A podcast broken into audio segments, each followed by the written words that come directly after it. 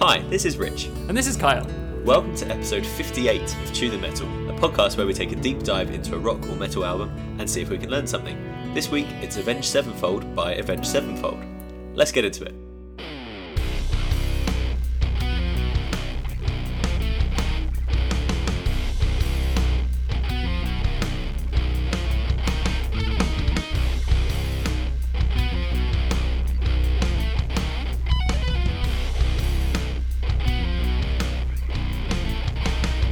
I seem to be doing all the self titles this season. Yeah, you do. It's your job. We'll make sure that's how it falls every time.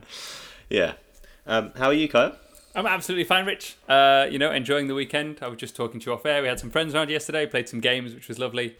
Uh, and yeah, I Yep. went into nipped into town to see uh, some Jess's family who were, who were in town for a couple of days today.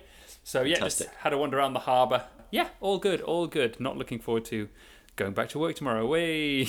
Of course, of course. How are you? I'm all right, thank you. Um, I mean, last time we spoke on air, um, we were speaking about Soundgarden, and then we said we were going to an escape room. So I'm sure all our listeners have just been holding their breath for a week to see if we actually come back, or if that was just the end of Yeah, everything. that's it. End of the And podcast. uh, you know, obviously, I'm I'm happy to say we did escape, didn't we? we, I mean, not only that, I, I would say we we smashed it. Might be a good way to put it. The Yes. The people that Yeah, ran the we did. escape room were very surprised that we managed to get out. So Yeah, thr- I mean, with three of us as well. You know, it's not like we had a big team. no, exactly. Yeah, we had almost doing the, the minimum. hardest room Yeah. at the place, and yeah, we did very well.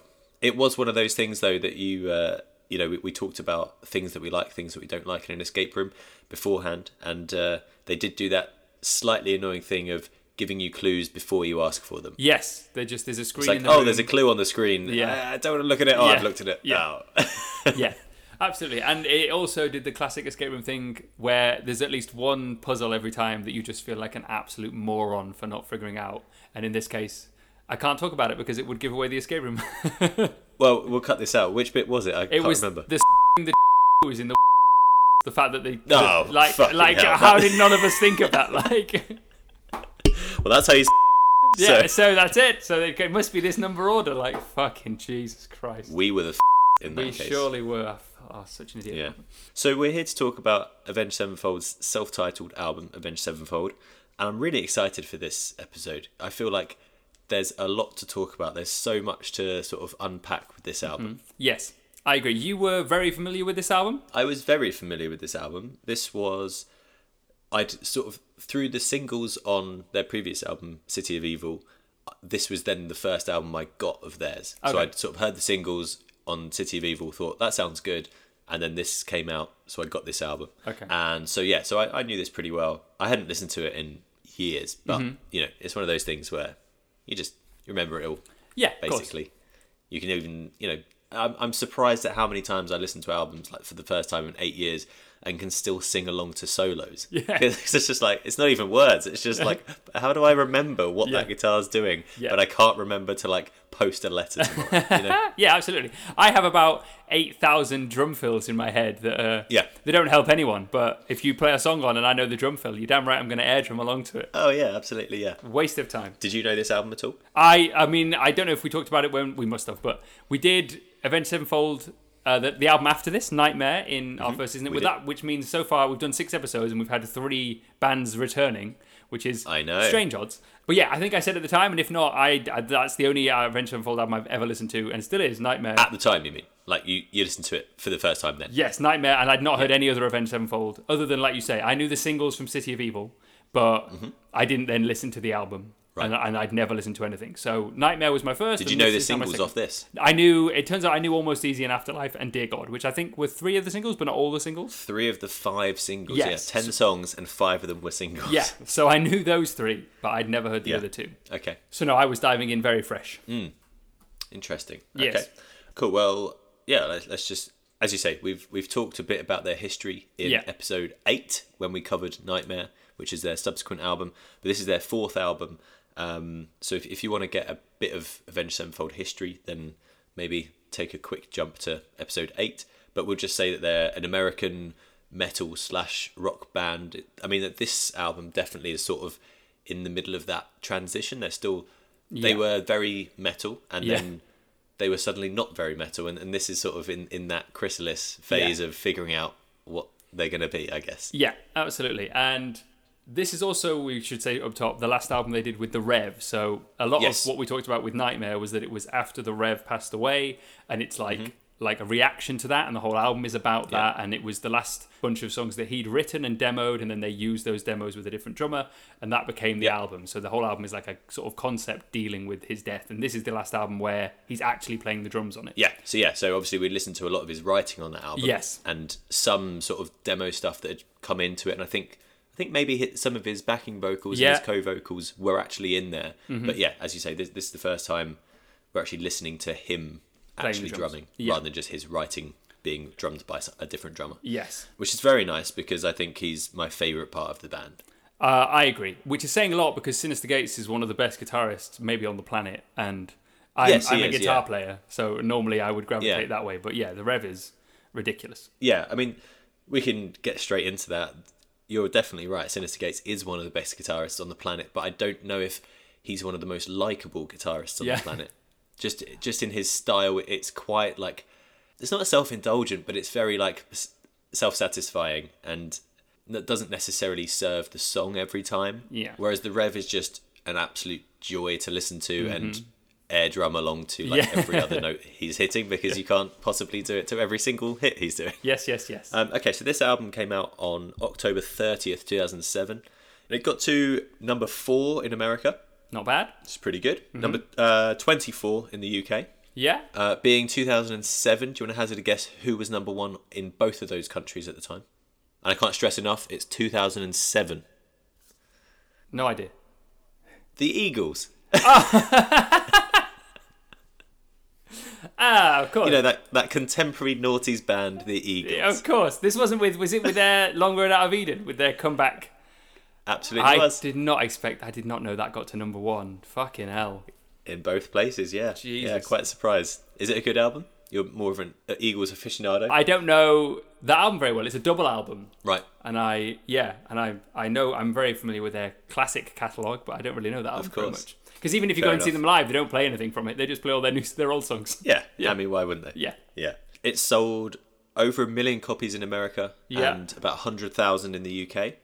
And at that point, being their fourth album, it was their best charting so far. yeah, Obviously, as we said in episode eight, the, uh, Nightmare went on to debut at number one in America. Mm-hmm. And I think their next three albums got to number one. Okay.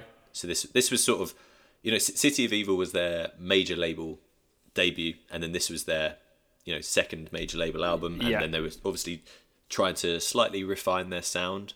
And yeah, it was obviously just like a stepping stone of, of where they were going to Yeah. end up going. But I actually think Nightmare is more akin to the stuff before this than after this. I think so. I um, yeah. think I, again, I don't know their before trajectory or their afterwards, but I know that this this feels more experimental than Nightmare did. Yes, definitely. Yeah, Yeah. I, I don't know if it's because Nightmare was like that mood of of what had just happened, and so it's really Yeah. dark. Yeah, there's a reaction, uh, a lot more sort of emotion in it, and rather than just sort of experimenting who they are. I Yeah, guess. but this has got some real interesting choices on it. Is how I will phrase that. Yes, it certainly has. I can't wait to talk about every single one of them. Yeah, It was self produced, which I think is probably quite evident Yep. Mm-hmm. as you listen to the album. Uh, mixed by Andy Wallace, of course. Of Because he course. mixes everything we Yeah. talk about. Yeah. It won Best Album at the Kerrang Awards, yeah, despite some kind of mixed reviews. Hmm. Um, and they were also up for Best International Band and Best Live Band at the Kerrang Awards. okay, So that was pretty interesting. I've got I've got some thoughts about the title of the album because I'm always slightly confused by a self-titled album that isn't a debut. Yeah. Because it seems like a really odd choice to Yeah. me. if if you're going to call your debut your band name, that sort of makes sense because it's like here we are, this is who we are. yeah, But a fourth album, it's not even their major label debut, and they've just gone. It's called Avenged Sevenfold. It's got a ridiculously boring album cover compared Yeah. to the rest of their albums. yeah, I don't know what was going on. Did they just not care? yeah. they gave up. Yeah. Well, it really seems like it, doesn't it? Yeah, it is a very strange choice. Um, it's also Yeah. apparently it's also called the White Album, but I think that's in the same way that Metallica's self-title is often called the Black Album, and it's not. It's called Metallica. All right. But- I mean, I've, I've never heard that. No, exactly, exactly, exactly. No one actually calls. it. Also, it, it's not like the Black Album. there's a reason it's called that because there's nothing on it. Like there's a black snake on a black screen. Yeah. So it sort of makes sense that it's called the Black Album. This Yeah. at least has some artwork. Yeah. So yeah, I don't know. I mean, obviously, I'm I'm getting slightly ahead of myself in terms of uh, getting annoyed by them already. But it's just uh, you know, it just seems like a weird thing to do. Just like we can't be bothered with the name, we can't be bothered with the cover. It's not a great start to be listening to an album, is it? No. no. So I also saw that. Uh, so there's someone in the personnel who I think could be a relation of Scruffy Wallace. Oh, who's I don't know that? if you saw him, I did uh, not. a guy called Rusty Higgins. oh, I've just seen him. There he is. on on clarinet. I feel like Rusty Higgins and Scruffy Wallace would be the best of friends. Absolutely. They need to form a band right now. Fiddle and Yeah. bagpipes or whatever the hell it is. Yeah, yeah, well, yeah. He was bagpipes, and then yeah, this guy's clarinet. I think Oh, that'd be clarinet, yeah. quite a nice combo. I agree. And so I've got a couple of things to like bring up now, and then we'll talk about the music, and then maybe we'll sort of answer these questions afterwards. Okay. Exciting. So I, I saw that M Shadows basically said that um, he wanted with this album they wanted to do for their generation of music what Korn had done when they came out. Okay. I guess in terms of just like completely establishing a brand and establishing a genre. Okay. Um, and then also, there's a quote from him saying, I think kids will like it, they just have to get used to it. Okay. And I think that's a really odd way to promote your own album. Yeah. And I think maybe we should come back to that quote once we finish talking Yeah. about it. That's a good shout. Yeah. Yeah. Okay. Oh, should we just quickly do? I know, obviously, we've talked about them before, but should we do a quick lineup announcement um, just so people know who we're talking about at each moment? Yes, you can do it because it's all nicknames, and I, it, I it's well documented how I feel about bands with nicknames. All right. Well, I'll do this. Then you can do the track listing. of how's course, fair. that? Um, okay. So we've got M Shadows, lead vocals and backing vocals, basically just vocals. Mm-hmm. Yeah. Um, Zaki Vengeance is the rhythm guitarist. Uh, the Rev is the drummer uh, and also co-lead vocals on four of the songs, and he plays some piano as well. Uh, Sinister Gates is the lead guitarist, and Johnny Christ is the back uh, backing guitarist. No, bass guitarist. He is the bass guitarist, yes. Hit me with some track lists. Track list we have Critical Acclaim, Almost Easy, Scream, Afterlife, Gunslinger, Unbound, in brackets The Wild Ride, Brompton Cocktail, Lost, Little Piece of Heaven, and Dear God. Yes, we certainly do. Okay, should we just get straight into critical acclaim? We should. Uh, why don't you, obviously, as you hadn't heard this song before, Yep. why don't you tell me how you felt about it?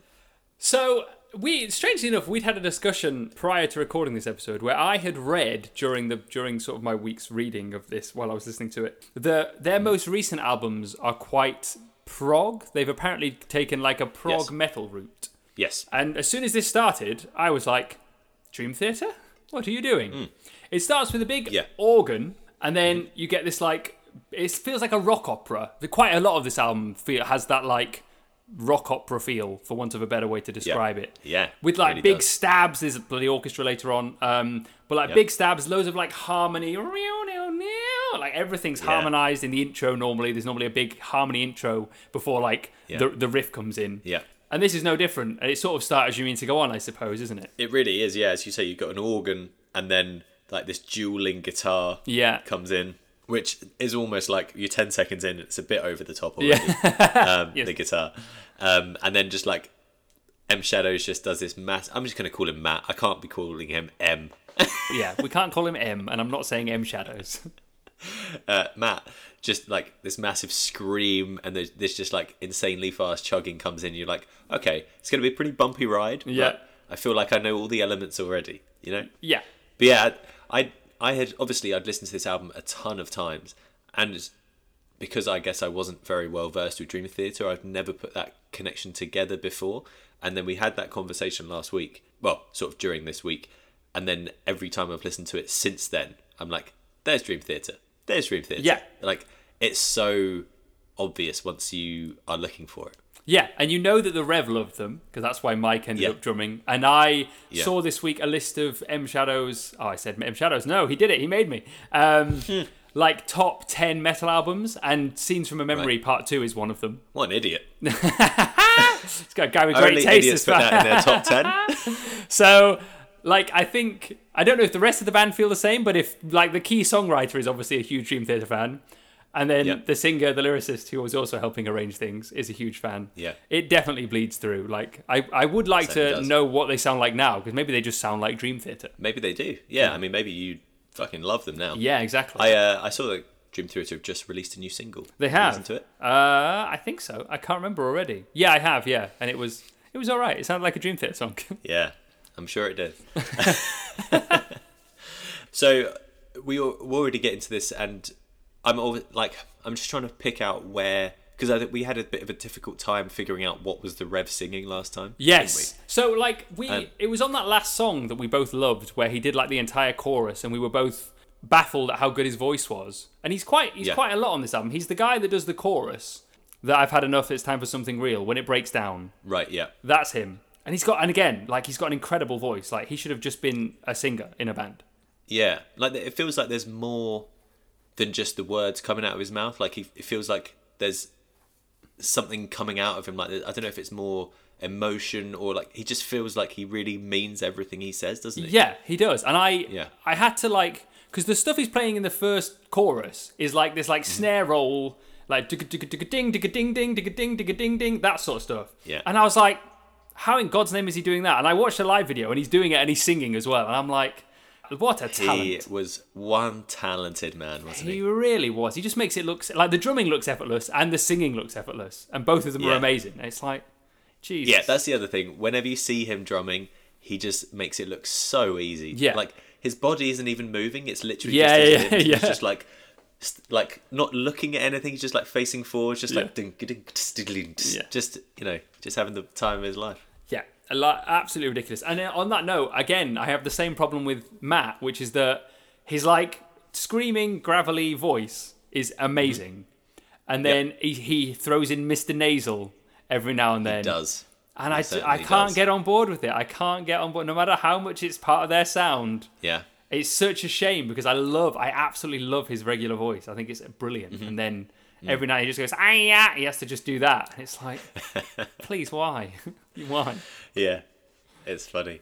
Um, how do you feel about his political sort of spoken wordy ranty bits? It feels like we're in Prison Song by uh, System of a yeah, Down again. it does, it does, but less cool. Like this, Yeah, the, the apparently the story of this is that he has some friends who are have, have been in the armed forces and served overseas, and Gotcha. and it's sort of about the type of person who might do nothing for society but also complain about everything. I guess. Yeah. Whether or not that's like, well, I don't know if he means like people who are like, anti-war or if he just means people in general who might Yeah. like you know oppose that sort of thing but not do anything back home. Or also, it, it could be the complete opposite. Like he could be, you know, pro-military and things, and it Yeah. could be like he's he knows people that you know always talk their lungs off about oh you know these people are interfering, these people, are, but he, but they're not stepping in to actually join the fight or do it. Not that I'm saying I'm either way, but it it could be either of those two. Yeah, absolutely, it could be. But it's a bit it's a bit macho for me. Like I, I guess Yeah. like I understand the sentiment, especially if he has family and friends, because it's quite it was on the other album as well. That that sentiment of like soldiers, and it comes back a few times on this album. Mm. yeah, that's true. But yeah, it's Yeah. Mm-hmm. just a bit it's just a bit chest beating for me. Yeah, and then that spoken word bit. I'm, I mean, we're never big, at least in the past. Neither of us have been fans of spoken word bits, and I, d- I don't really like this one. I mean, like in in Prison Song, it was just Serge Tankian like giving you a fact about the prison system as fast as he could. Yes. And then screaming, "They're trying to build a prison!" like that, which was amazing. Yeah. Whereas this just feels like a guy who's like uh, like you know angry at something. A bit angry. yeah, yeah, and he's just shouting. yeah. It's, it's not fact. It's just like oh, that is You- annoying. yeah, yeah, I don't like the way you think, mister. Like, All right. Yeah, it, yeah. Actually, it's very hate breedy, isn't it? in a Yeah, way? it is a bit hate breedy, yeah. I, I really like what they do with the chorus in this song because the first time, because guitar wise, it's just like these chords ringing out, and it's actually quite like a open structure. Yeah. And the first time round, the rev is just doing this, you know, quite just standard beat. So it, Mm-hmm. it, it gives the chorus a nice slowed down feel. Yes. After that verse, and then the second chorus, he just ups, you know, how many he's hitting every beat Yeah. basically, and suddenly the chorus just sounds like this absolute like bullet time, just like brrrr, brrrr, Yeah, yeah, yeah. like massive. It's it's really impressive how just one part change can like completely change the sound of a section where everything else stays the same. Absolutely it is. And they do a Absolutely. classic Metallica third verse after the solo. So Yeah. gotta love them for that. You gotta I mean, love 'em. We, we should say this is like this album's what fifty something minutes long, and it's only ten songs. Yeah. six of them are over five minutes. Yeah. uh, the shortest one is three minutes fifty-five. Mm-hmm. Talking of which, the, that is next, almost easy. So this is one of the ones he knew. Yeah. I, I quite like that it's just straight in full band. You know, the solos going over a riff rather than just like dual soloing, Yeah, and just- sounding like yeah. "Look at us." Yeah, so this sets the uh, scene for they don't necessarily all start full guns blazing, but Mm-hmm. every for the first eight songs on this album, every other song comes in at that Yeah. exact tempo. Dum ba dum ba Yeah. ba, every single one. I know, It's like yeah. slow song, Yeah. fast song, slow song, fast song, and it doesn't stop. Um, Yeah, so I mean, I like, I agree with you. though. It's nice to be like straight in with that thing, and that guitar part is cool over the riff. There is just to quickly mention this that I might I'll link in the description. There is a video online of the Rev. I don't know if he's recording the drum track for this, but he's certainly playing the entire drum track in the studio. Okay. and you can just Okay. hear all you can hear is his drums. Yeah. and it's and it's an absolute wonder to watch. It's just four minutes. please, please link that. Yeah, He, he just walks into the room, pops his headphones on. It's like it's uh, it's unbelievable. because his drumming in this song is insane. It's Like- stupid. Yes. that ride symbol in the verses is just amazing. Yeah. like I don't know if th- tho- those must be more than sixteenths, right? They're like thirty. I mean, seconds. I- it's just the fact that he's matching it with his feet, and it looks like it's nothing. He's like, you watch him, and he's just like from the hi hat, one, two, three, four, and he's just like, oh, you just Yeah. did that, did you? You Just you just did that quickly. Yeah. Like Jesus Just Christ. Such a casual man. So he was so good. Yeah, yeah, he really was. I mean, to go back to what you said earlier, I realized on my notes listen when I was finally making Mm-hmm. notes on this album that I'd basically just been listening to the drums. Yeah, It's one of those bands where like I had to like stop and restart the song and listen to the other instruments because I was just listening to him. Yeah. And I was like, I'm not getting anything from this. I'm just getting drums, and I had to yeah. force myself. Which is so funny because Sinister's style is look at me, I'm Yeah. playing guitar. Yeah. and obviously the rev is so good that he even like uh, yeah, just outclasses comes him. out through that. yeah, it's madness. He's so good. So it took Yeah. me a long time to like.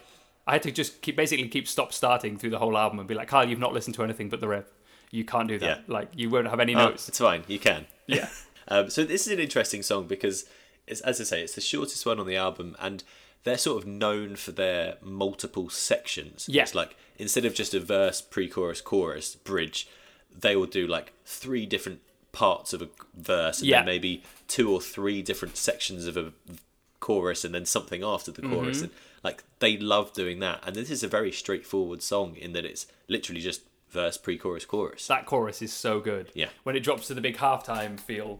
And he just does that little cymbal, that those four hits. Ah, Yeah. every time it goes, Yeah. I have to air drum it, no matter what I'm doing. I have to hit that. yeah. God, it's good. like it's kind of interesting because i when we were listening to the nightmare i absolutely loved their like really brutally heavy stuff Yes, like um god hates us and Yeah. uh, welcome to the family and stuff Yeah. like that but listening to this album I, I think it's the moments where they slow down that i actually engage in it more so like Yeah. the- as you say like the halftime chorus here i think it just allows matt to just really sing a lot better Mm-hmm. and a lot you know a lot more rather than just hitting these sort of like faster nasally bits yeah, so it, it's kind of interesting that the, the absolute opposite of what I was engaging it with in that album is, is what I am here. But yeah, yeah. He's got like um like a Chester sort of rasp, doesn't he? When he holds long notes Yeah. and stuff in the choruses, and it's Yeah. it's always great to hear. So like, I, yeah, I agree with you. It's nice when he when he does it, and he gets quite a few chances on this. Certainly in some of yeah. the choruses. and interestingly, I I know this is sort of uh, almost blasphemy on this podcast, but I think if someone pushed him in the right direction, I think David Draymond could have sounded like Yeah, that. I agree. with You. He's got that rasp. He just Yeah. he just uses it wrong. yeah. But I, I think if he was given the chance, like if he covered one of these songs, I have no doubt that it would sound incredible. Mm-hmm. It's just their songwriting just doesn't allow for it. no, he has to just bark like a strange Yeah, little, exactly. little dog. yeah, Christ. Um, we'll quickly talk. I know we sort of mentioned Sinister in mildly mean ways, but he is a very, very, very good guitarist. Yes, he, he's incredible. yeah, the solo on this is great. And again, it's that thing I'd forgotten his like weird phrasing. Like he doesn't, he like holds notes a bit longer than you'd expect, and he bends a lot, and Yeah. then he's like really fluid with his like like you never Yeah. quite know what he's gonna do next. You know what I mean? It's not just like picking at sixteenths as fast as he can for uh, thirty seconds. It's like It oh, is sometimes. Oh, it is sometimes, and it's wonderful. But it's like, oh, I might do a quick sweep, and then he'll do some legato, and then he'll just do a bit of bending, and then harmony, and then, and it's like, oh, okay, and it's great. It's always great to listen to. So there, there's a song that I, I really want to talk about solo for that sort of um, slidey sort of stuff. Yeah. Mm-hmm. Later on, but can I just ask, like, how how does that how does that work? Because it, it basically sounds like he's playing a fretless guitar Yeah. sometimes. How what what is he actually doing? I think he's just very good at. Um, Yeah, I think it's just no, very I, good. genuinely, that might be it. He's. I think he's just really good at that. He's just mastered that that style of playing where you play quite low on the neck and then you slide all the way up to the high notes. Instead of maybe like playing the twelfth fret D, he would play like Yeah. the, the third on the B or the seventh on the G, and then slide all the way up instead of you know playing like. The, in the same position, so he gets that that whole slide, Yeah. which is really Yeah. can be really hard because obviously you have to land exactly where you need to and then bend. But I think he's just very good at it, so it sounds really fluid and long. When anyone else would just go dun dun where he goes where like that. yeah, yeah, okay, fine. Um, should we move on to Scream? Yes, let's. Cool. I mean, it's possibly the most Avenged Sevenfold intro you could imagine. Just screaming sort of overlaid on top of each other. Yeah. Do you know who's doing the screaming? No. Uh, well, at the time, it was Matt's fiance, his now wife. Oh, how sweet. yeah. A lady called Valerie Sanders. That's his wife. okay. I guess that makes sense because his name's actually Matt Sanders. Sanders, yeah. Yeah. Valerie Um, Shadows. but yeah, so it starts. v Shadows. Sorry, whatever yeah. it- That's what she should be called. yeah. Um, yeah, so it starts with her screaming, and then just this, just like really chuggy, sort of strange riff because it's like really high chugging. Yeah. Which- and, yeah. And you've used all the wrong notes. Little, little, little, Yeah. It's like, okay, sure. yeah, yeah.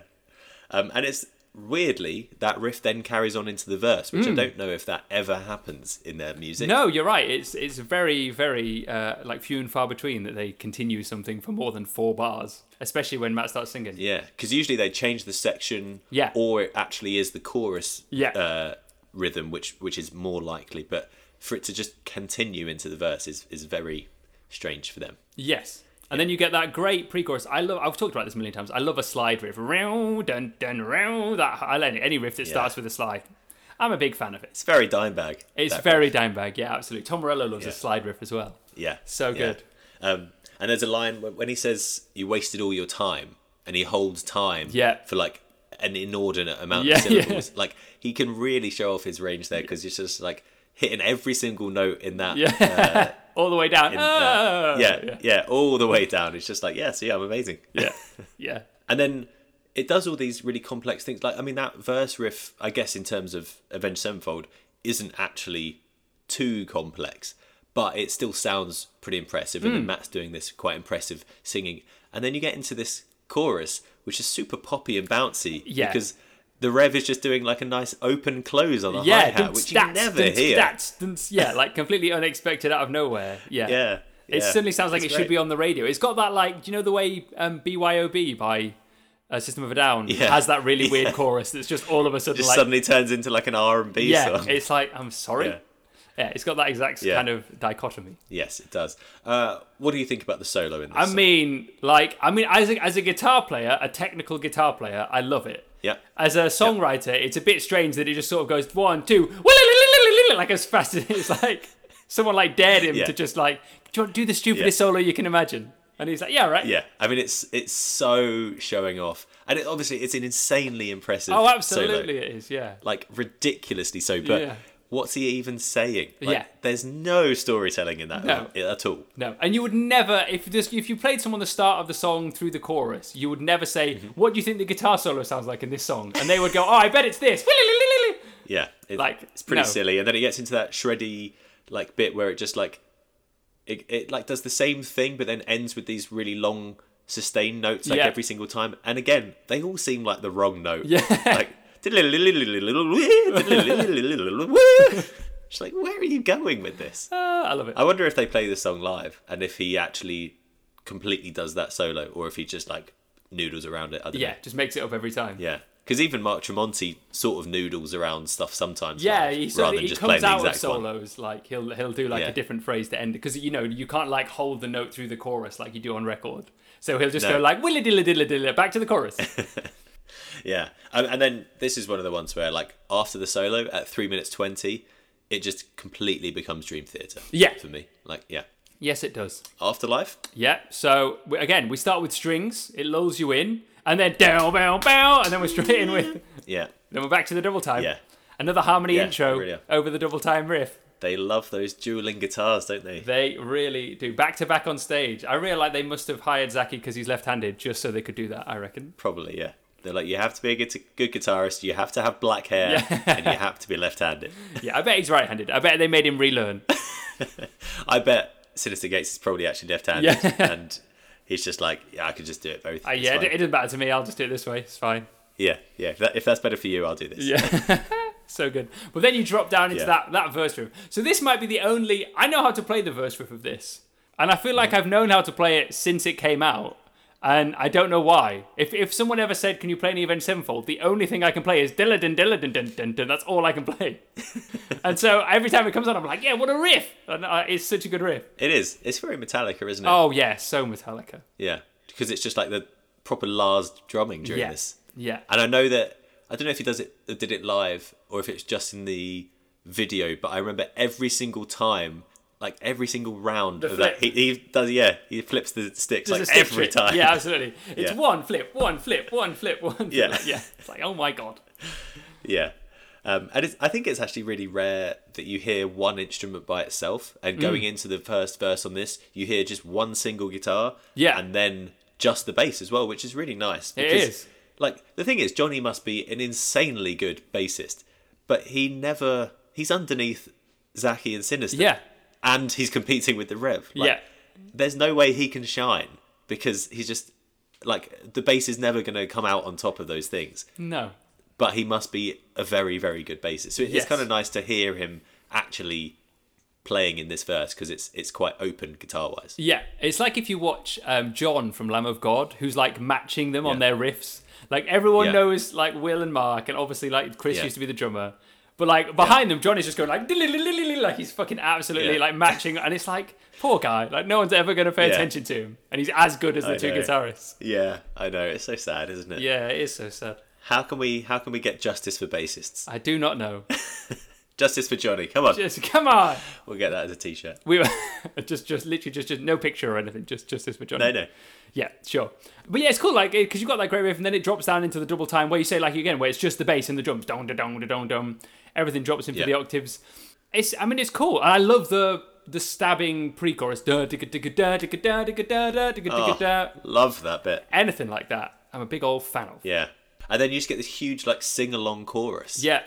which is like it's not a ballad, but it's not. I don't know what it is. It, it also feels like like when you get into the second time round, it always feels like a Broadway song Yeah. as well. Yeah, absolutely. which obviously we'll we'll, we'll get to later. Yeah. yeah. oh, God. I don't know. It's they they definitely edge between a lot of these different things, don't they? The thing they do in this with the lyrics is also something that I link to Dream Theater, which is that they Mhm. like make up a scenario and then tell a first person story from it. So this is like They a certainly guy do. who's died too young and wants to escape the afterlife and he's like trying and he's like talking as if he's dead. I'm sure plenty of bands do it, obviously. But there's lots of Dream Theater prog songs where it's like, oh, this is a song about a vampire that creeps into someone's room and like sucks their blood and then makes them a vampire. And then the whole song is just a guy like, I'm a vampire, you know what I mean? Yeah. And they're telling this like little five minute story. It seems like such a n- large amount of work Yes. as a songwriter because it's like you've got to give so much exposition because no one has a clue that Yeah. this is going to be a song about that thing. Yeah. that you can't actually write the song that you want until you've told us exactly what it is. yeah, you have to set the scene in the first like two verses and a chorus. Yeah, it's really impressive, but I, I don't know if it's worth the work. Yeah. Um, should we go to Gunslinger? Uh, sure. Unless you want to quickly talk about how good the solo in Afterlife is. It's an amazing solo, yeah, and it's it's got a lot more storytelling than some of the previous ones. Yes. it's got a lot of like trivium esque phrases in it, It does, yeah. yeah, which is great. And I actually think listening to it analytically this week, I think some of the best parts of their songwriting is the post solo section where they either go into a bridge or just as transition back to the chorus. Yeah. It's never like a sustained note straight into the chorus like a lot of rock bands would. Yeah. But there's there's always some other riff that comes in and it's a completely new part. And I, I think they are always really interesting. Yeah, the one on this is just like I think it's just the pre-chorus, or it's the same sort of feel of like stabs, but with like Yeah. M Shadows just laughing over the top of it, as Yeah, like as like yeah. Sinister does like a dive bomb. He's like woo, and he's just like it's very strange. It's complete chaos. yeah, and then back to a chorus. yeah, yeah, pretty interesting. Okay, well, talking of sort of things that weren't there, this is a very tenuous. No, I'm not even going to do that. Um, Gunslinger, how, how do you feel about Gunslinger? That's a very different song to the rest of the album so far, at least. when it started, I it, it makes me think of uh, do you know "Good Times Gone," the song that ends "Silver Side Up" by Nickelback. Yeah, that's like yeah. a country song with like a lap steel, Yeah. that sort of sound. Yeah, And I was like, oh, this is cool. This is like a good time's gone. And it's only a good time's gone for the first sort of minute and a half. And then it's an Avenged Sevenfold song. it is. Yeah, But I don't mind a bit of like a country acoustic, you know, picking, da down, da Yeah. down, that sort of stuff with the slide. like, I think underneath. it's even like more than country. It sort of feels like like old timey Wild Yeah, yeah, West yeah. to me, Yeah, Mm-hmm. rather than absolutely, just country. Like it doesn't feel like you'd play this in Nashville. It feels like you'd play this like on the plains in the 1800s. as a cowboy. Yeah, exactly. Yeah, not me, but him, maybe. Oh, I mean, obviously, he quietens down a lot in this song, or at least in the first half. So, does he get. How do you feel about his softer voice? Because I think it gets a little bit nasalier, I guess, in that section. Like again, I don't I don't mind it when it's not the full. There's something about the the juxtaposition of that like carnival esque dun dun dun with him going ay ay that maybe doesn't come across as as bad on the acoustic, and he's not full nasal, which is when I really dislike Yeah, it. yeah. But yeah, like his soft voice is okay. Again, it, it can be a bit earnest sometimes, which is obviously a stupid thing to say because someone like you know having emotions and coming out through their voice. How fucking dare they? I know, but it's more. I think it's more the lyrics. Sometimes the lyrics are a Yeah. bit are a bit cheesy Yes, they certainly are. and over an acoustic guitar, yeah, it can be a bit bit overload in terms of the cheese. It can. And then the full band kicks in. Yes. And it's not just like a just a band, it's like he just screams. Yeah. The whole band come in and sort of like the most Pantera riff that Pantera haven't written. Like it's so swinging and like groovy, like ding ding ding ding. Like that. Yeah. Oh, it's so it's so Pantera. It is, and I love And I it. can say that now as someone who knows you who Pantera can, are. you can. You understand? That's what I imagine Pantera sound like. Yeah. But yeah, I I really like when it kicks in. I think I think it's great. Yeah, absolutely. and and then the solo sort of feels completely in keeping with the song. I think his ballad solos are actually much better than his like fast-paced metal solos because obviously they allow him to just show completely off like how good he is. But I Yeah. think storytelling wise and fitting into the song, I think his ballad solos are just far beyond the others. Yeah, it's like, and it's really like comes and goes. It's not like you say. It's not like a front of the stage pyrotechnics. Yeah. Watch me. It's just Yeah. like a lovely little like maybe sixteen bars of like really melodic, and then Yeah. back to a chorus. Yeah, it's cool. Yeah. And then before we know it, we're back into the dink dink dink dink dink dink dink tss with Unbound. How do you feel about Unbound? They're like this. I don't know if it's just because it's like the third one of the oh here's the next fast song in the album, Yeah. but it's okay. Like it starts again, big chords, another harmony guitar, Yeah. Another one. and then you get a very maybe the first sign of where we're gonna go with track nine. But the verses are just rolling snare, doom, tsk, tsk, tsk, and some piano doing Yeah. digga, digga, digga, digga, digga, digga, digga, like basically like a soloing piano Yeah. straight away. yeah, which Yeah. is unexpected to say yeah yeah to say the least. You're not ready for Yeah. that after what you've had so far. No, not at all. Not at all. Uh, are we thinking that that is the Rev playing that piano? Because he says it says he plays piano on the album, but then there's another couple of pianists listed as well. Yeah, I mean, I don't know. I don't know because I feel like there was talk of him playing piano on Nightmare as well. The song we really liked at the end that he sang on was like piano based. Yeah. But I don't remember if it was just like chords. I don't remember. Not to say he can't play flashy stuff, but I don't remember it being like this. So yeah, maybe he's more uh, mood setting piano, and then they Yeah. get someone else in for like flashy solo stuff. Yeah, that's fair enough. Yeah, I, I think this song suffers from some of the things we talked about in episode eight, where when Matt's singing and there's just soloing during those sections as well, especially with piano doing the same, it all becomes this really fast, high pitched noise and it just becomes like super harsh sounding. It's really frantic and there's no separation between actually the band and the vocals and it just becomes it's just like it- it's one of those times where you're just like taking your headphones off because just like hang on i can't even Yeah. like make sense of this sometimes Yeah, that's really apparent in the chorus of this because it doesn't change pace. It stays full speed and like underneath it, Sinister is doing like a like a did-did-did-did-did-did-did-did-did, like a high melody part, and it's just Yeah. like what which what am I latching onto? Like where Exactly. where's the song? You know what I mean? It's just like lots of people playing as Yeah. fast as they can. And then you get that Yeah. absolutely fucking mental bridge where it jumps into the 12 8 swung like out of nowhere. And, and like the revs going, he's fucking all over it and it's super sweet. And then like Matt comes in with a bloody choir and then it's mental. Yeah, I think I think it sounds great with him with a choir behind. Oh, him. absolutely it does. But it That only whole happens section for is- two bars and then Yeah. it disappears again, Yeah. which is kind of annoying. Yeah. And then the choir come back in, but it's just underneath sinister soloing, Yeah. Mm-hmm. but not really soloing, and it sort of just feels like they weren't really quite sure what to do with this song. Yes. It's like they got the I choir think- in and the kids. Yeah. And they were like, oh, fuck. Yeah. Do, we need to do something with them. Yeah, and that's when things that are self-produced become a bit lost because it's bit- like this isn't now just five guys in a room. This is a choir. This is an orchestra. This is Yeah. all these different elements and other musicians and singers. And there's no just completely objective voice saying this goes here. Yeah. Or They're just like don't do this. clearly a bit lost. yeah. exactly. Yeah, they Yeah. clearly a bit just like wading around, just trying to find out what they need to do. Yeah. and annoyingly, it ends up with two rounds of like a little girl singing Matt's melodies, which I've I've always thought like, are his melodies like what are his melodies? Do they make sense? Do they are they good? And you hear another voice doing them, you're like, oh, this is really fucking weird. Like with any other voice, it's just like, oh yeah, that this is a really weird song. Yeah. Uh, it's- and especially because I don't actually think she's a little girl, but she has quite a, a young sound. Yeah, yeah. It's actually his Yeah, so that's, uh, fiance. Could be her again. No, I think, uh, I mean, I, I should credit her. There is a, a voice. It could be, so we've got backing vocals on Unbound by Zander Aerov and Anne Marie Rizzo.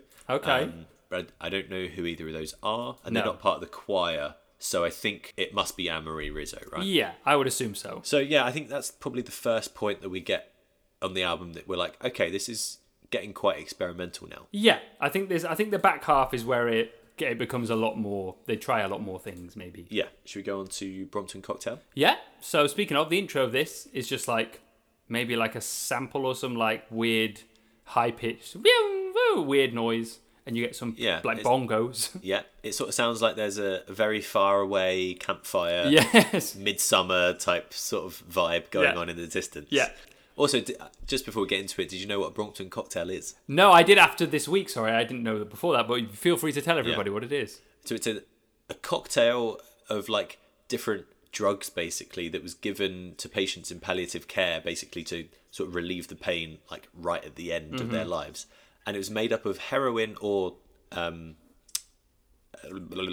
what's the what's the stuff you get in uh, hospitals that's o- an opioid? Morphine. Morphine, yeah, so it it was made up of heroin or more commonly morphine, cocaine and then pure alcohol. Jesus. Which and I was I was like, well, that seems like some medieval sort of medicine right there. It was end like in the most prominent time it was used in the mid twentieth century. oh God. So like in the fifties, this was going on. That's crazy. That is crazy. Jesus Christ. but yeah, a- again, we get like a really weird, like experimental structure to this song. It's like this really Yes. dark sounding strings arrangement, and it's just Johnny underneath, just Mm. like hit, like constantly hitting that open E string. Yeah. which I, I guess he's actually down tuned, but it's quite. I don't know. I don't think I've ever heard like a low rumbling, consistent bass guitar with violins before. Yeah, yeah. That's sort of like dun dun dun. That like really low. Yeah. It's got like a really cool feel. Yeah. Yeah.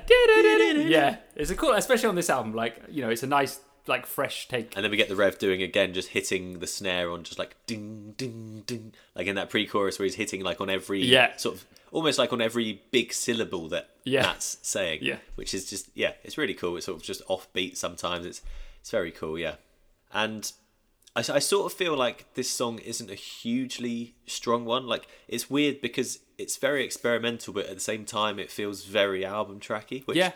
I know is a very strange thing to say because it's feels very different, but also just very sort of run of the mill. Yeah. But somehow that happens. I don't know. Yeah. No, I absolutely agree with you. I think those two, Unbound and Brompton, are like middle of the road, like middle of the album and sort of middle of the road for me. Yeah.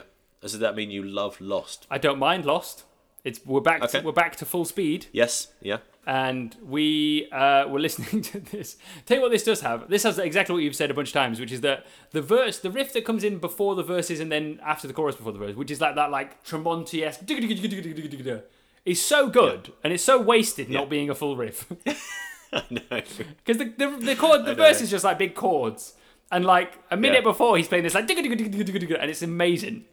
And every time it's, I'm like, oh, please keep playing that. And they never do. Yeah. No, they never do. But um, like when we listened to this at my house the other day, while we were playing Overcooked, just so we already set the scene, we were playing Overcooked and we were listening to this album because neither of us had listened Yeah. to it for a while. So we were like, yeah, let's stick it on. Yeah. Then when the chorus came on, you were like, oh, it's Yeah. who invited Cher? Well, I mean, with it, with good reason, I feel. Oh, absolutely. So it's actually a sound. Like, I don't mind it, and I don't know if that makes me a psychopath. When I was in school, right, my I music, think it does. my music teacher, uh, Steve Mildenhall. If you're ever listening, Steve, I love you. Um, he like for my basically my sixth form years, he had become obsessed with vocoders, which is like auto tunes. Like I don't, Yep. for anyone who doesn't know, a vocoder is you can sing like a melody and then, or just sing, and then you can play in the piano, and that warps the the vocal track, so you can play, and it ends up sounding like Yeah. an auto tune because you can make a voice do some ridiculous shit. And he became obsessed with it, and everything we recorded, every piece of coursework, he'd be like, "Have you thought about sticking a vocoder on that bad boy?" And like, Wow, that is a strong option. And it was to Just, amazing. like, complete, always push. Yeah, and it didn't always work, and he wasn't like adamant that it had to No. stay, but like, you know, every now and then he'd like come in and be like, try vocoder. And sometimes, honestly, it was genius, and he was an absolute hero, Wow. a legend. And I love him. I've always loved him. Okay. But I think since then, my, I, like, I don't mind it because I spent like two years just trying it and doing loads of shit with it. It's quite a fun sound. I, I don't mind her. You know, I don't like when someone auto tunes their entire performance because they can't fucking sing. Like, that. Like T Pain. Exactly, that can piss right off. Yeah. But when it's like used as a an accoutrement, like a you know a back, Yeah. I don't mind it. I don't mind the sound of it. Um, but it is Fair very enough. silly. I agree with you. Like it is uh, completely unexpected as well. Like to just oh that Yeah. backing vocal is auto tuned. Yeah. Well, it's the main vocal as well, really. Yeah, that is Because he's true. doing his own backing. Yeah. And he's just repeating his own line, and they're sort of both vocoded in in a way. Yeah. And I just think it's because it's not used very often at all. It does remind you of Cher because she Yes. obviously famously used it. Yeah. And obviously, she's not the only one to use it, but it. So it just comes up in this album, as you say, it's completely out of the blue Yes, and it's it really is. Mm-hmm. it's very over the top like it's not even subtle it's really in there and you're like why did that happen where where was that decision made Yeah. was like did he completely miss the notes and they didn't have another like enough time for another take yeah, did he just because they produce it themselves did they go let's try that and they forgot to turn it off when they realized it sounded awful Yeah. who knows Ah, so good. yeah. Um, I mean, I'm I'm really not a fan of this song. Okay. Not, not just because of that, but I just think like it doesn't change pace at all, which I think is something that they do a lot of really well. That they do change pace Yeah. and change things going on, but it's just the rev like smashing it Mm-hmm. like completely. But it's the, the whole the song is the same tempo, and there's no dynamics really, and. I think the solo in this song is absolutely bonkers as well. That's the one oh it's at the end, right? It's over the outro. They do two choruses yeah, with the rev like singing. The, the one that I sort of Yeah. mentioned earlier, where it's just completely like slidey, Yeah. fretless, wobbly, uh, like, and just ends in that massive sustained note. yeah. yeah, Yeah. It's it's too much for me. Too much. Well, talking of too much, should we talk about a little piece of heaven? yes, here we go. So what we need to talk about firstly is the storyline of this song, which is fucking awful and it's just hideous. and Uh, It it's, is. It's disgusting. I barely want to talk. Actually, you can talk about it, Rich. I'm not going to talk about it. We can take it in terms Thanks. if you want. I'm sorry. No, no, I'll uh, I'll quickly go through it without any details. How's that? That sounds perfect. So it's basically about a guy. It's first person again, as they like to do. Mm-hmm. It's about a guy who brutally murders his loved one Mm-hmm. and preserves her body so he can eat her and do other things Yep. to her. And then she comes back to life and kills him. Mm-hmm. And then he comes back to life and they go on a killing spree together. Yeah. Like true. Well, they get married, obviously. Of course. They get married because they weren't married before. They just uh, Yeah. yeah. were deeply, deeply in love. Yeah. Uh, but when they both come back to life, they realize they actually love each other. They're going to marry each Why? other, and then they go on a killing spree together. Yes. And uh, it's complete with a full Dream Theater esque like drama, Yeah. radio play, Yeah. marriage uh, ceremony. yeah. I mean, it's very like it's a Danny Elfman song It's basically. basically it's basically from a Tim Burton film. It's basically a Tim Burton musical. It's like it is, yeah. It starts with like some wind instruments, like and a choir, like some like, like, like singing. I mean, exactly, and that just that na na na na is like Tim Burton. That's Yes. Dan, that's Danny Elfman right there. Especially when it's like ding ding ding ding. Exactly. Yes. And then yeah, and then it kicks in, and it's like just like with these chugs, but the fucking woodwind doesn't stop. The woodwind keeps going, so it doesn't make any sense. And then oh I, yeah, it's just.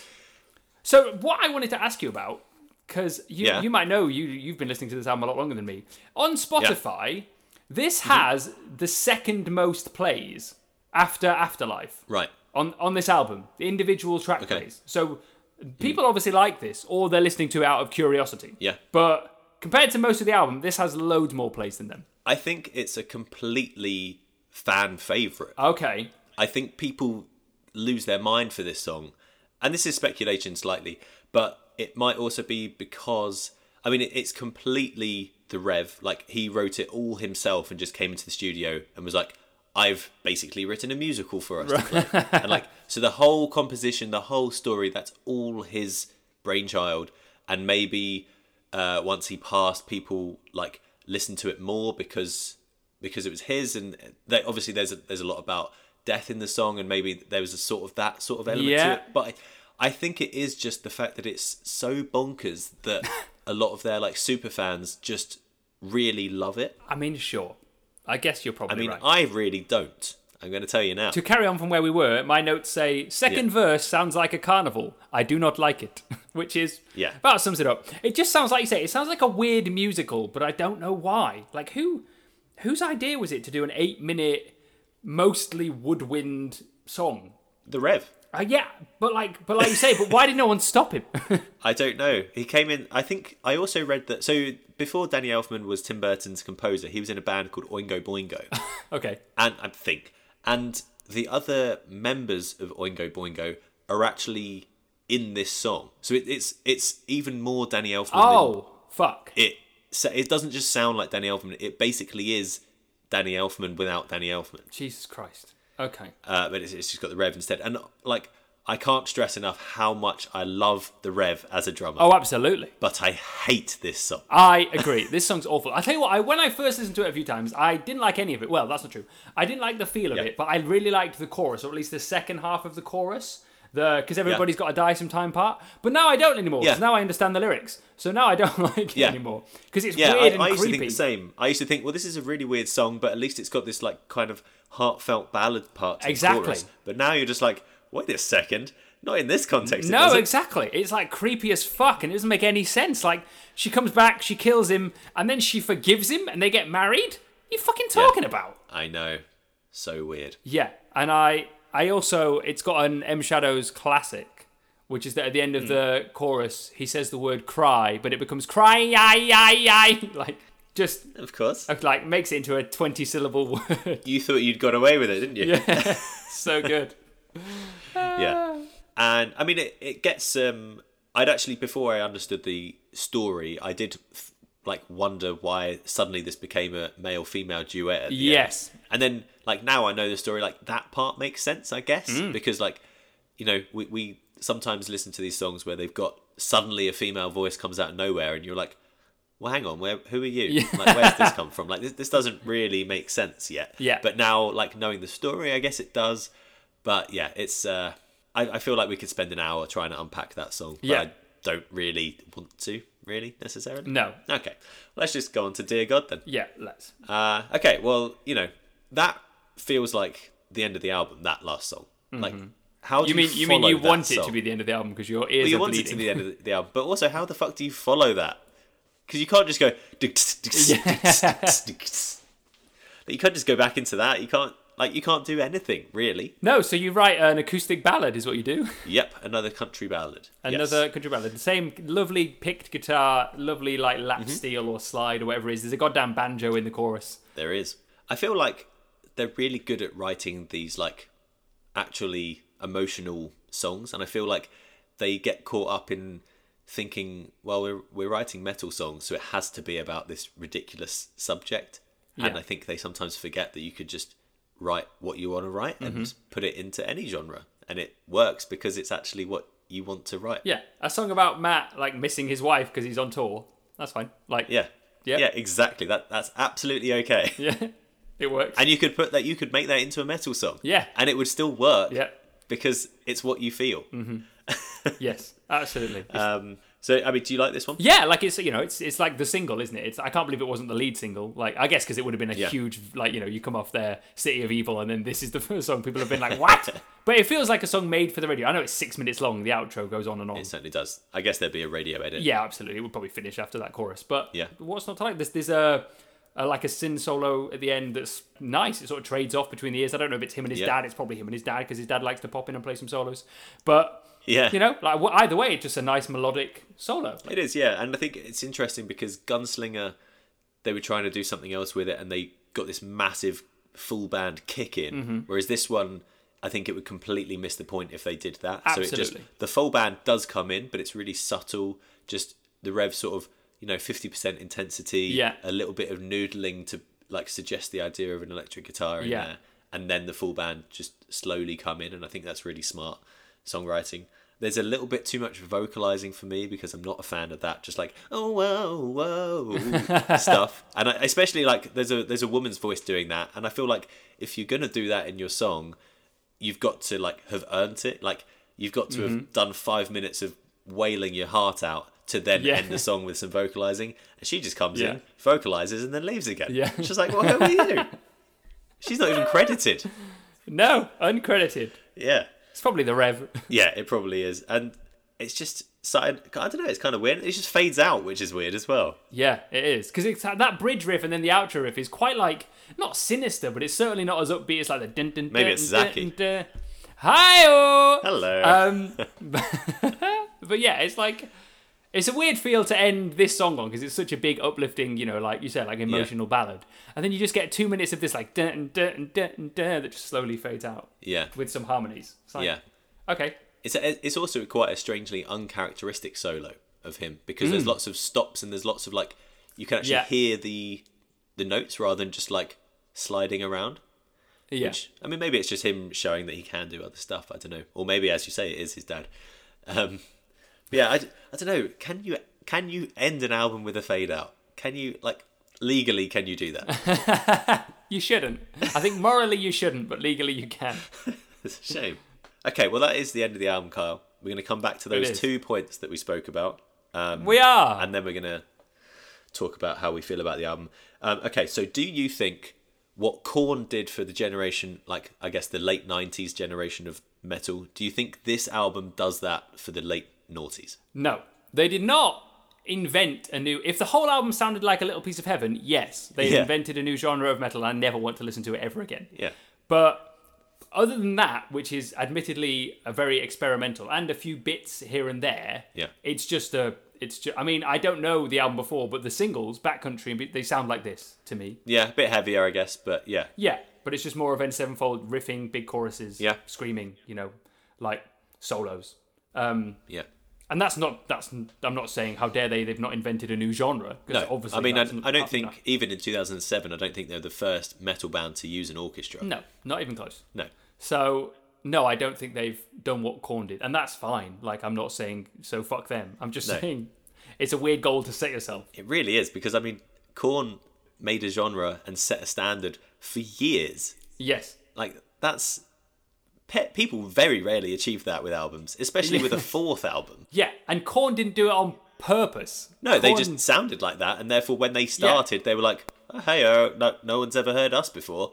But you can't just Yeah. suddenly come in on your fourth album and be like, "We're reinventing metal." I guess Pantera did it, but that's But different. they, I don't. They didn't reinvent metal. They reinvented themselves. yeah, that's true. Yeah, that is a fair point. Yeah, I, yeah, I agree with you. It just seems a weird thing to be like, right, we've done three albums, let's do a fourth, but what we'll do is we'll make a whole new genre of music. Yeah. Probably not. Probably just write some good songs. Yeah, you probably won't, and you might have got a bit lost in that process and sort of forgotten what the album should sound like. Um, Yes. And okay, so Matt's comment of he thinks kids will like it; they just have to get used to it. Do you agree? Do you think that's a good thing to set a standard for your album?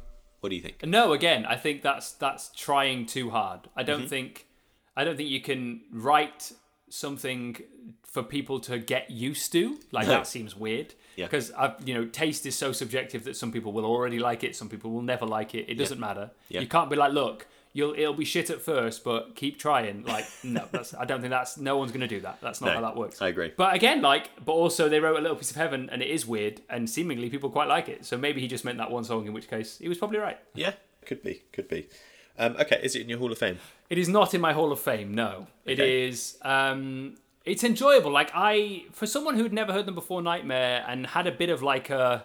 There's those, those are the guys that like pose quite a lot, and they're Yeah. you know they're quite showy, and I don't Yeah. think I'm going to get on with it. I really enjoyed Nightmare, and there are parts of this that I Mm. really enjoy. I, I love that when they're just being like straightforward Avenged Sevenfold. Yeah, I, it's great. Like I really like the sound. Again, Matt's voice for the most part is absolutely wonderful. The Rev is obviously like a genius, and and listening to the Sinister Gates is great as well. Like they're just a great five piece metal band. But on this album, I don't know if it's that that mindset going in, but there's just towards the middle and then sort of the back half of the album, it just becomes this. It sort of loses its way for like three or four songs, and yeah, like you say, a few of them are just very album tracky, and a few Yeah. one of them is a big piece of shit. So Well, it's a little piece of heaven. yeah, but it's an eight-minute piece of shit. Uh, what about you? Is it going to your Hall of Fame? No, it's not. I think it suffers like hugely from that thing of just poor tracking, really, where an album starts Mm-hmm. great and just ends up bad. I think Yep. the first half is excellent, and then it, they just start doing these really weird things and making these really odd decisions, and it just completely falls flat on its face pretty much after Gunslinger for me. Apart from like, I quite like Dear God, but yeah, apart from that, I, after Gunslinger, it just tails off very quickly. I think it's interesting because it feels a bit more like an EP because it's so experimental and like obviously Nightmare has this as we said like this much rawer emotional thing to it so of course it's going to you know you, you probably can latch onto it a lot easier because there's real things at, at stake there and that really comes across in the music and it gives it this darker heavier tone, which I think is slightly lacking in this. But it just feels a bit like this was a complete, well, not complete. This feels like a little bit of a misfire, and then Nightmare they sort of stabilized after an odd experiment. So it almost feels like they just did a little EP in the middle of City of Evil and, and Nightmare, and this is what it is, and it just happens to be a fifty-five minute long album. And, and some of it's really good, as you say, and some of it really isn't. Yeah, absolutely. But did you manage to pick three songs? Are they I from did. the first half of the album by any chance? Yeah, they are. Yeah, um, I picked um, almost easy, afterlife, gunslinger. Okay. What did you pick? I picked Almost Easy, Afterlife, and then I couldn't decide between You Won't Be Happy About This, Lost, and Gunslinger. So I'm happy for Gunslinger. Oh, we only get to pick one. Well, we're going to pick one, yeah, so it won't be that. Okay. Um, which I think is probably actually. No, I don't know. Um, so it's just afterlife or almost easy. Uh, I want Almost Easy for the drums, and I want Afterlife for the riff and the guitar solo.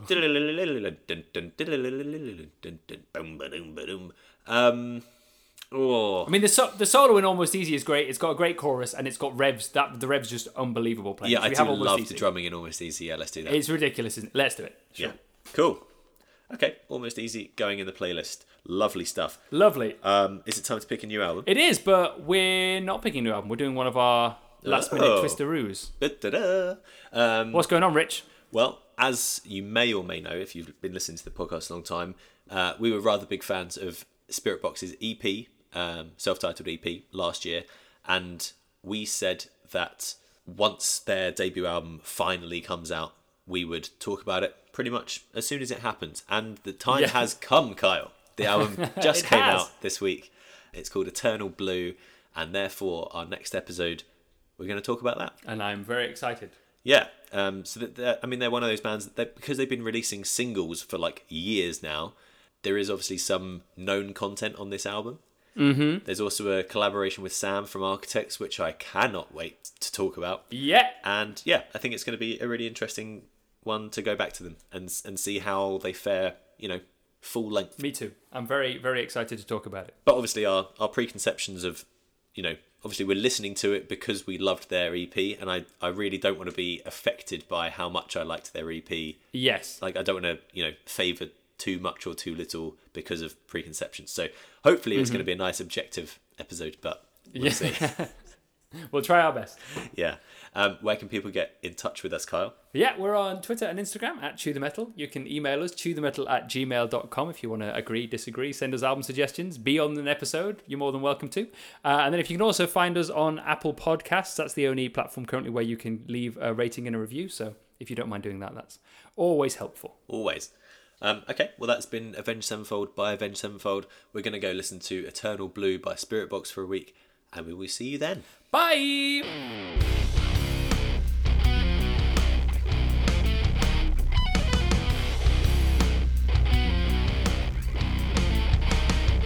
A podcast where we take. Whoa. Cool. Um, oh, I'm going to turn my phone off vibrate. Well, we were rather big fans of Spirit E Box's debut EP, not debut EP, just all right. Let me start that again. Very good.